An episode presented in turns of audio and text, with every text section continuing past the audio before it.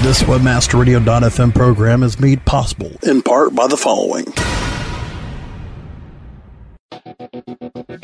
AFCON 2010, where affiliates always attend for free, June 21st through 23rd in Denver. Make your plans now to be at the most affordable, informative, interactive trade show anywhere. Haven't made your plans to join us? Then it's time to act fast. We have secured a limited number of hotel rooms at the fabulous Hyatt Regency Convention Center Hotel, the official host hotel of AFCON 2010. Book your reservations at our exclusive AFCON 2010 special rate by going to bit.ly slash cheap hotel. That's bit.ly slash cheap hotel. These rooms are guaranteed to be sold out fast. Remember, AFCON 2010 is giving you two days of back-to-back sessions, keynote presentations, exhibit access, and incredible nighttime networking for free. Plus, we're giving you unbelievable room specials for a limited time. Book your rooms now by going to bit.ly slash cheap hotel. AFCON 2010, the trade show that's free for all affiliates. June 21st through 23rd in Denver. Register today at AFFCOM2010.com. That's AFFCOM2010.com. The opinions expressed on this WebmasterRadio.fm program are those of the host, guests, and callers, and do not reflect those of the staff, management, or advertisers of WebmasterRadio.fm. Any rebroadcast or retransmission of this program without the express written consent of WebmasterRadio.fm is prohibited. Feeling better? Looking better? Making life better. It's Life Tips. Life Tips. Life We'll explore the latest innovations, introduce you to the latest products, and bring you the tips from experts and environmental pioneers to help you lead a better life. Life Tips. Life Tips. Life Tips. Making your life smarter, better, faster, wiser. Here are your hosts. Welcome to the show, everybody. I'm here with Henry Jenkins, the author of Convergence Culture, where old and new media collide, um, and is uh, uh, a professor at the USC. Henry, welcome to the show. Delighted to be here. I would love to hear a little bit about your book, but before we chime into that, I'd love to hear about your transition from my backyard, MIT, out to sunny Southern California. What what led you to the move and the change, and and how has the migration been? Well, I, I had spent the first 20 years of my career at MIT studying the digital revolution and, and sort of from an armchair perspective, seeing a lot of the changes that had taken place. And I was ready for a change and figured no, there would be no better place to see what happens next than to move to Hollywood and watch how the mass media industry has started to respond to the provocations, the challenges, the opportunities represented by digital communication. So I figured 20 years at USC should be the right way to structure my career. a great one. Tell us about the work you did you did accomplish at MIT. You were part of their comparative media studies uh, uh, graduate degree program uh, um, as the director of that program. Tell us what kind of work you were doing there that may have been a foundation for for what you're doing now. Well, the Comparative Media Studies program was created to train the next generation of leaders to think about media change uh, from many different directions. It's rooted in the School of Humanities, Arts, and Social Sciences. We taught our students to think historically and critically about media, but also to be pragmatic, to apply what they were learning as humanists to a moment of profound and prolonged cultural change. And so we did partnerships there with industry, with foundations, with governments to study everything from new media literacies to civic engagement to new modes of consumer relations in the digital age to innovation and creativity in the games industry. So it was an incredibly productive period of time in my life and one that you know, I can't imagine getting to the place I'm at now without having that experience of working at MIT. And during that time, I also was living for the last 14 years in an MIT dormitory, senior house, where I worked with undergraduates and really came to understand and respect the way MIT undergraduates think and work. A great opportunity there as well. Tell us a little bit about um, your most recent book, Convergence Culture, um, where where old and new media collide. Give it, give us a, a backbone for for what, what your book is all about. Well, um, if, if often when the industry talks about convergence, they're talking about the integration of media functions through a single device. So for one time it was a set-top box. Another point, people talked about game systems like the Wii. Uh, now people talk an awful lot about the iPhone and the iPad as the convergence device par excellence.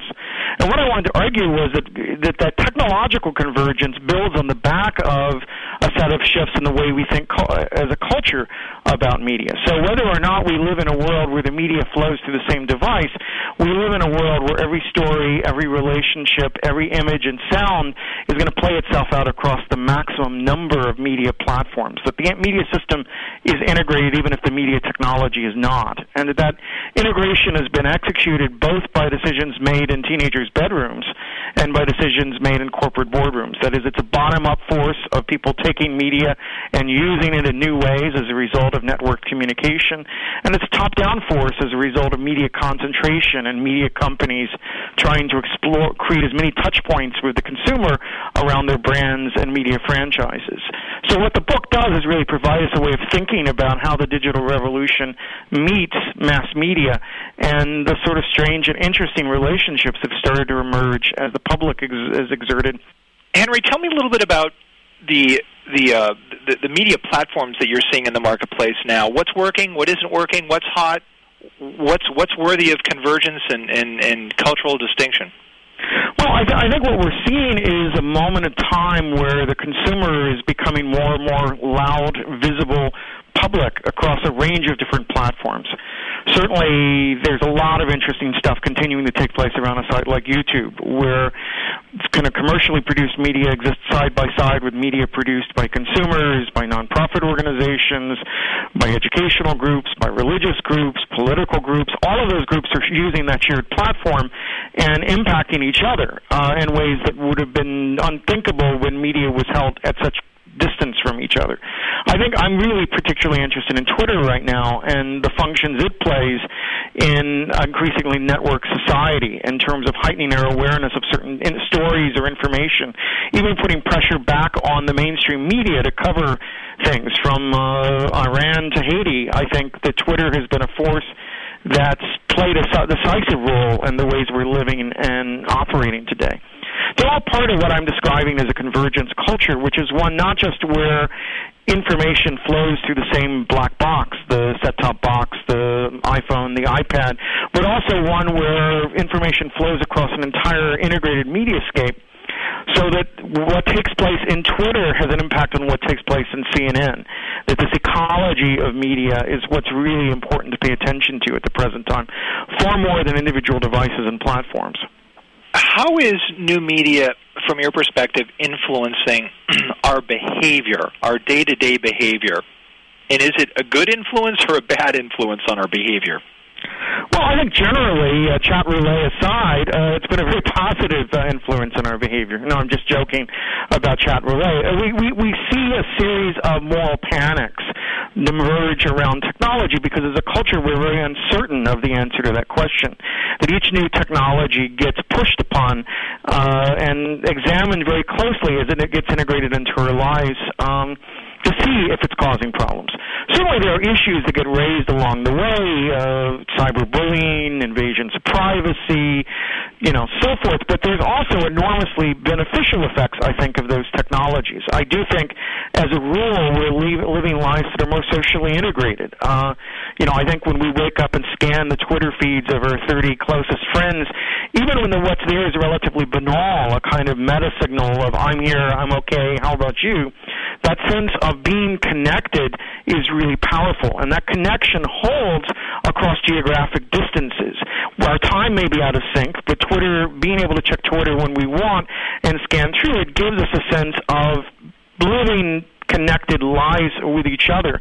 And in a society which is as mobile as the United States, the ability to hold on to friendship ties and social networks as we travel from place to place plays a really crucial role in the ways we live our lives. Uh, more and more people are, you know, holding on to friendships, recovering friendships. Uh, I, I can't tell you how many people from my high school and undergraduate days have gotten in touch with me since I've been on Facebook and LinkedIn and other such sites, and we've reconnected, having destroyed those ties uh, having moved across the country to pursue education, to pursue work, to deal with our family lives, we're now coming back together again as a society thanks to some of these technologies.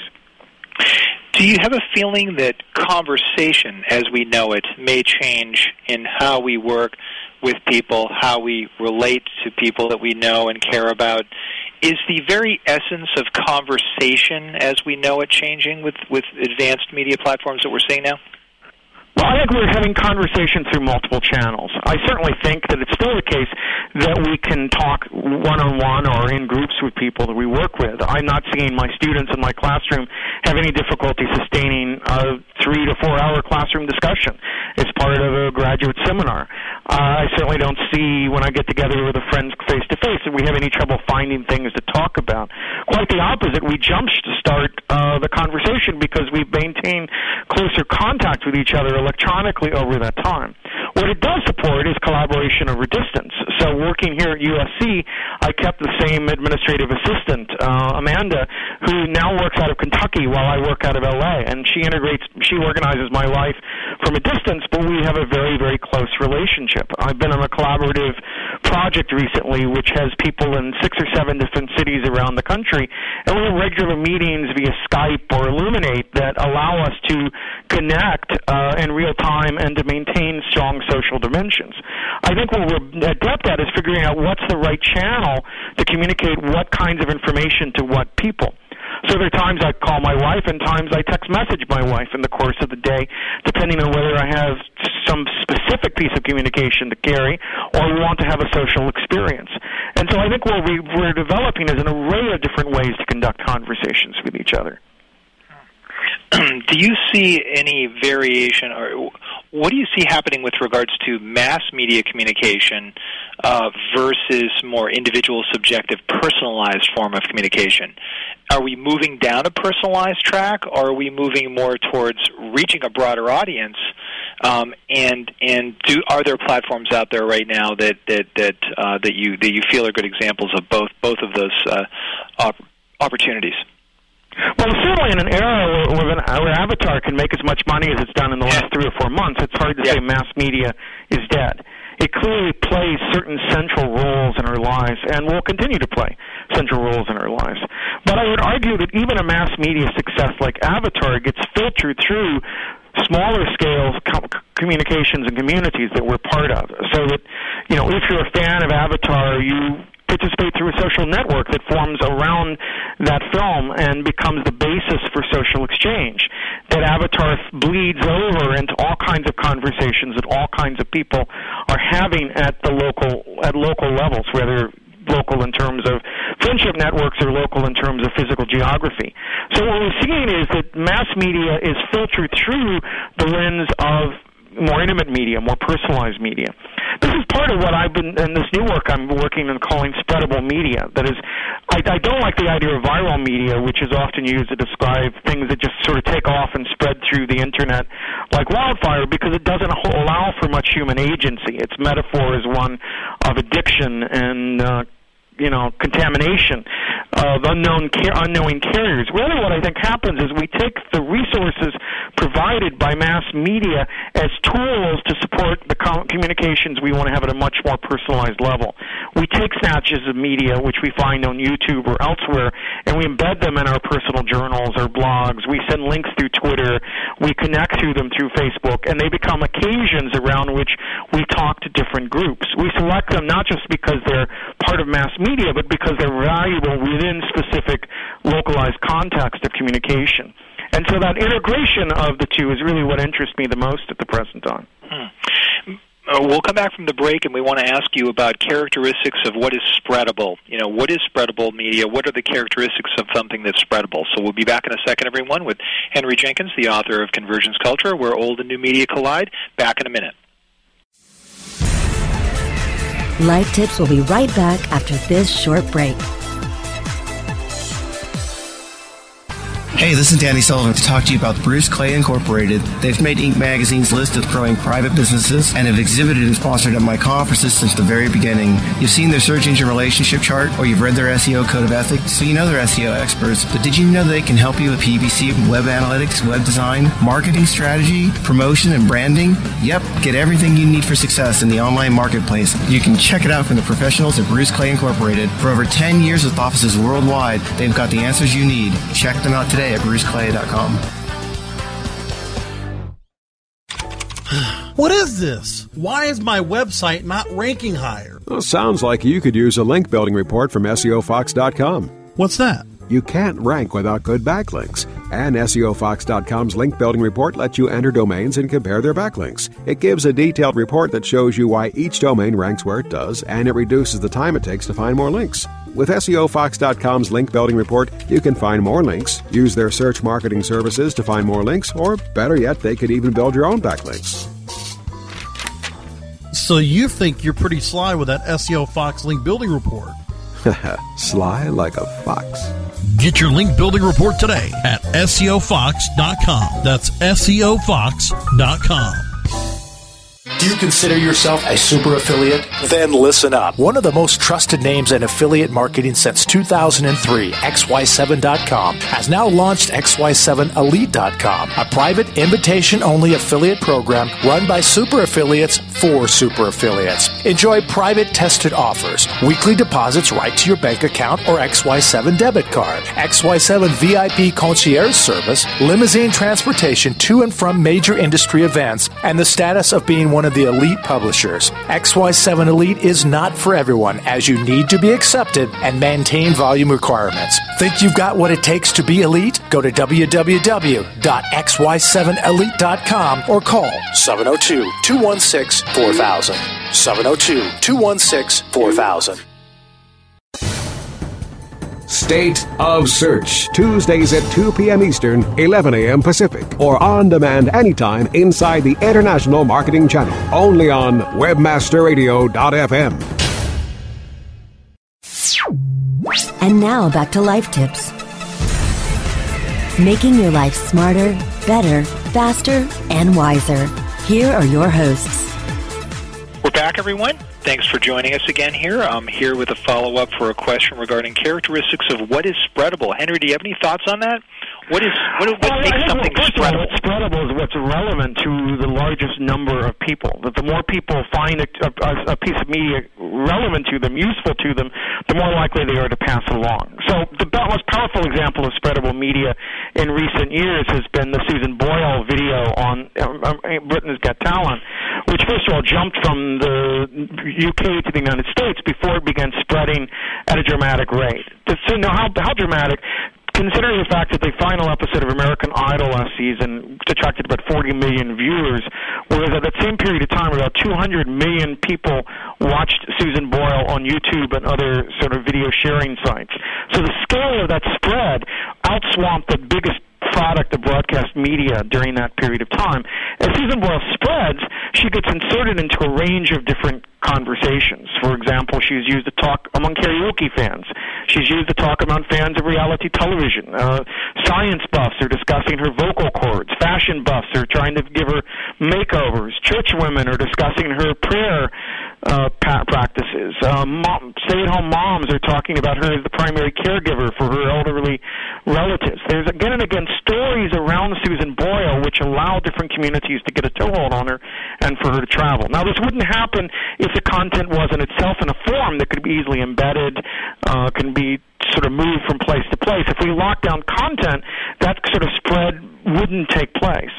It's also that there's a kind of human drama there, a kind of emotional melodramatic trajectory of the Susan Boyle video, which is common of a lot of stuff that travels. It's either very funny, or it touches us at an emotional level, or we have that "aw, that's cute" response. But all of those factors mean, again, that it's a useful social resource we use to talk to each other through. We are not becoming the slaves of the media. The media has been broken down into forms which we can carry from person to person, from community to community, and use it to express something that's meaningful to us can we create, or even to use a more crude word, manufacture something that's spreadable? Well, I, I think to some degree we nominate things to be spread which is to say we can design features into the te- into a piece of media, including just the technical capacity to be spread, then the sort of opening up of a legal space where it's where we're not going to prosecute people who spread our content, to the design of content which we think will provide resources either intensely for a niche community or diversely for a more widespread community. So having those resources there means that it's possible to spread. At the end of the day, though, things only spread if they get taken up by different communities and used for their own purposes. So we can sit there like you know, uh, like someone holding a party that no one comes to if we create media that looks like it could be spread, but no one actually chooses to spread it. We we have the media has to be ultimately chosen, and it's chosen because it works for a variety of communities who want to use it to say something about themselves and their relations to other people if you were a company and a corporation and you wanted to create a campaign that was spreadable to reach tens of millions of people, how would you do that now if we consulted you to do that? Well, again, I don't think you can guarantee it, and I think there's a lot of mystique. Part of the problem with the word viral is it sort of has this, on the one hand, a sense of secrets that only a small number of people know how to design the killer virus, and on the other hand, it has the sense of, wow, it just happened, it just went viral. And what we're saying is that, in fact, it requires cultural analysis at both ends. The first piece of analysis is to recognize that you're courting a community that exists, you're not creating a community. An awful lot of branding discourse talks about our community, our brand community, but there are very few brands that generate community at that level, and if we look beneath the surface, they're building on basic, basic social mechanisms that have a longer history. So Saturn may have at one time created a community around its car, or Harley Davidson around its motorcycle, but in practice, if we look back, there have been motoring clubs since there have been automobiles. And it's about courting, courting the motorist, not building a Saturn community that led to that brand having that kind of intense relationship. So the first thing to do is figure out who needs to use the information you're producing. What are the populations or communities out there that are engaged with these materials, these issues? What resources do they need? How how do they communicate with each other? What kinds of rituals of communication are taking place? And the more of that you know, the better position you are to design something that can support and sustain the interest of that community. But it's not about building something magical that infects people. It's about understanding how people communicate with each other and creating something that's a meaningful contribution to that. How are we learning about what's interesting and not interesting for people? what's viral and what isn't, what's spreadable and what isn't. How are we learning about the wants and needs of of, of humans, to use the lack of a better word, or community members of a group? Is there anything advanced happening there? Is there anything you're seeing on, on the forefront of listening? Because isn't that well, perhaps the, the first secret? We do, the first answer to that is we've got to actually build into the DNA of corporations cultural and social knowledge seeking right? We have to build in the desire to understand what's happening in the society and culture around this. Uh, Grant McCracken has this new book, Chief Culture Officer, which really is making the argument that companies need someone in the C-suite who really does understand the nature of the culture around them and it do, does a cultural investigation. They probably need a team. I often talked about creating dramaturges for the design process. Um, dramaturge in theater is someone who looks at how the play has been performed in the past, looks at the historical setting of the play, looks at the cultural resonance of the play, and helps the director, the technical crew, and the cast prepare for the work that they're doing. And I think there needs to be kind of cultural arbiters in companies that brief the members of the company on what's going on in the culture. Having said that, then I think what we see is that the culture gives us information about itself through every available channel at the present time. We've never had more information about what the culture thought, what the culture did, what the culture was interested in. Merely we had more specific information about subcultures, communities, individuals. The problem is learning to read it, to process it, to, pull, to aggregate it in meaningful ways. And that's where I think there's still room for some tools, but even more room for analysis. And that was part of what we've been trying to do with comparative media studies at MIT and what we're doing at USC is training people to ask those questions, to put together that information, and to be able to translate it into a language that can be understood by stakeholders. Mm. I want to ask you about your, your your thought and your vision on on uh, any upcoming uh, media platforms, you know, in, in the next two to five years? Do you think we'll see any? Will there be another Facebook, another Twitter, another YouTube, and another type of uh, media platform that just becomes a smash and a rave? Do you think we're just going to go through a series of waves of different experimentations on connection and connectivity of thoughts and ideas? What, what's your take on that? I mean, I definitely think that what's going to happen two years ago is almost unknowable right now. That, just to take the convergence culture as an example, that book, which deals with participatory culture in some detail, came out about four years ago it scarcely mentioned it, it, it. YouTube was not yet a factor. Second Life wasn't a factor. Twitter wasn't a factor. The term Web 2.0 was just coming into use when I coined that book. If we just look at the things that have come and become large parts of our lives over that period of time, we know that the specifics were probably not predictable by most people, including so-called experts, you know, myself among them. We don't know the specifics. What we know are a couple of things. One is that our culture is going to become more participatory. That is, we want to play an active role in shaping our media environment. We want to engage actively, publicly, passionately with media content. Secondly, the society is going to become more socially connected. If we look at the last 20 years, each new platform has brought us toward more and more capacity to communicate with each other in meaningful ways. The third is that the existing functions that media serves for us are not going to go away the newspapers, uh, books, uh, will, will so those functions served by those old printed forms are going to continue to coexist, whether they're performed through iPad or Kindle or something else, we want text and we want the affordances of text even as we move into an audiovisual world. That there are no dead media, they're simply dead delivery technologies. And so if we take those three things together, we know that there's going to be constant change in the direction of participatory culture and social connectivity.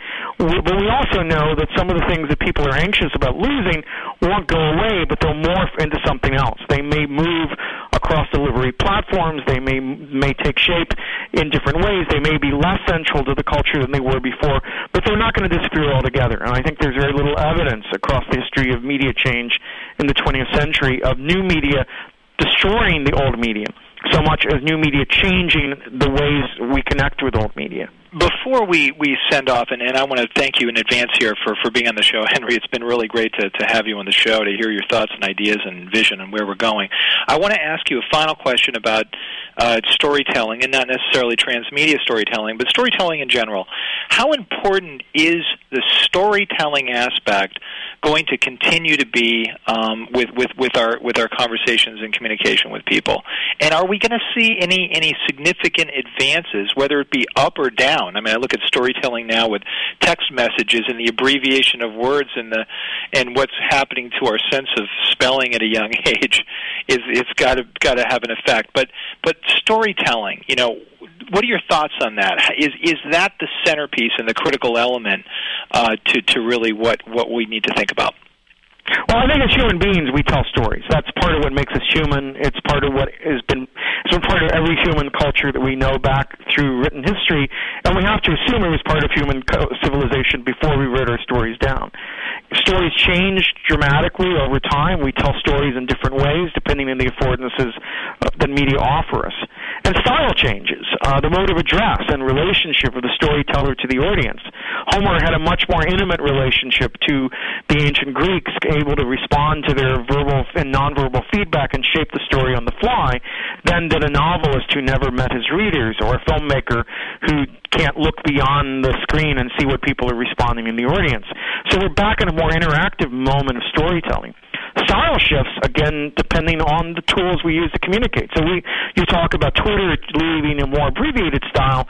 We could trace, trace that back to the Telegraph and the difference between a 19th century writer like Hawthorne or Henry James, who wrote with quill pens and wrote very long, flowery sentences, and the kind of sparsity of language that Ernest Hemingway or John Steinbeck had. Both of whom had written for the wire services, used the telegraph as a mode of communication. And so the phrase telegraphing comes in.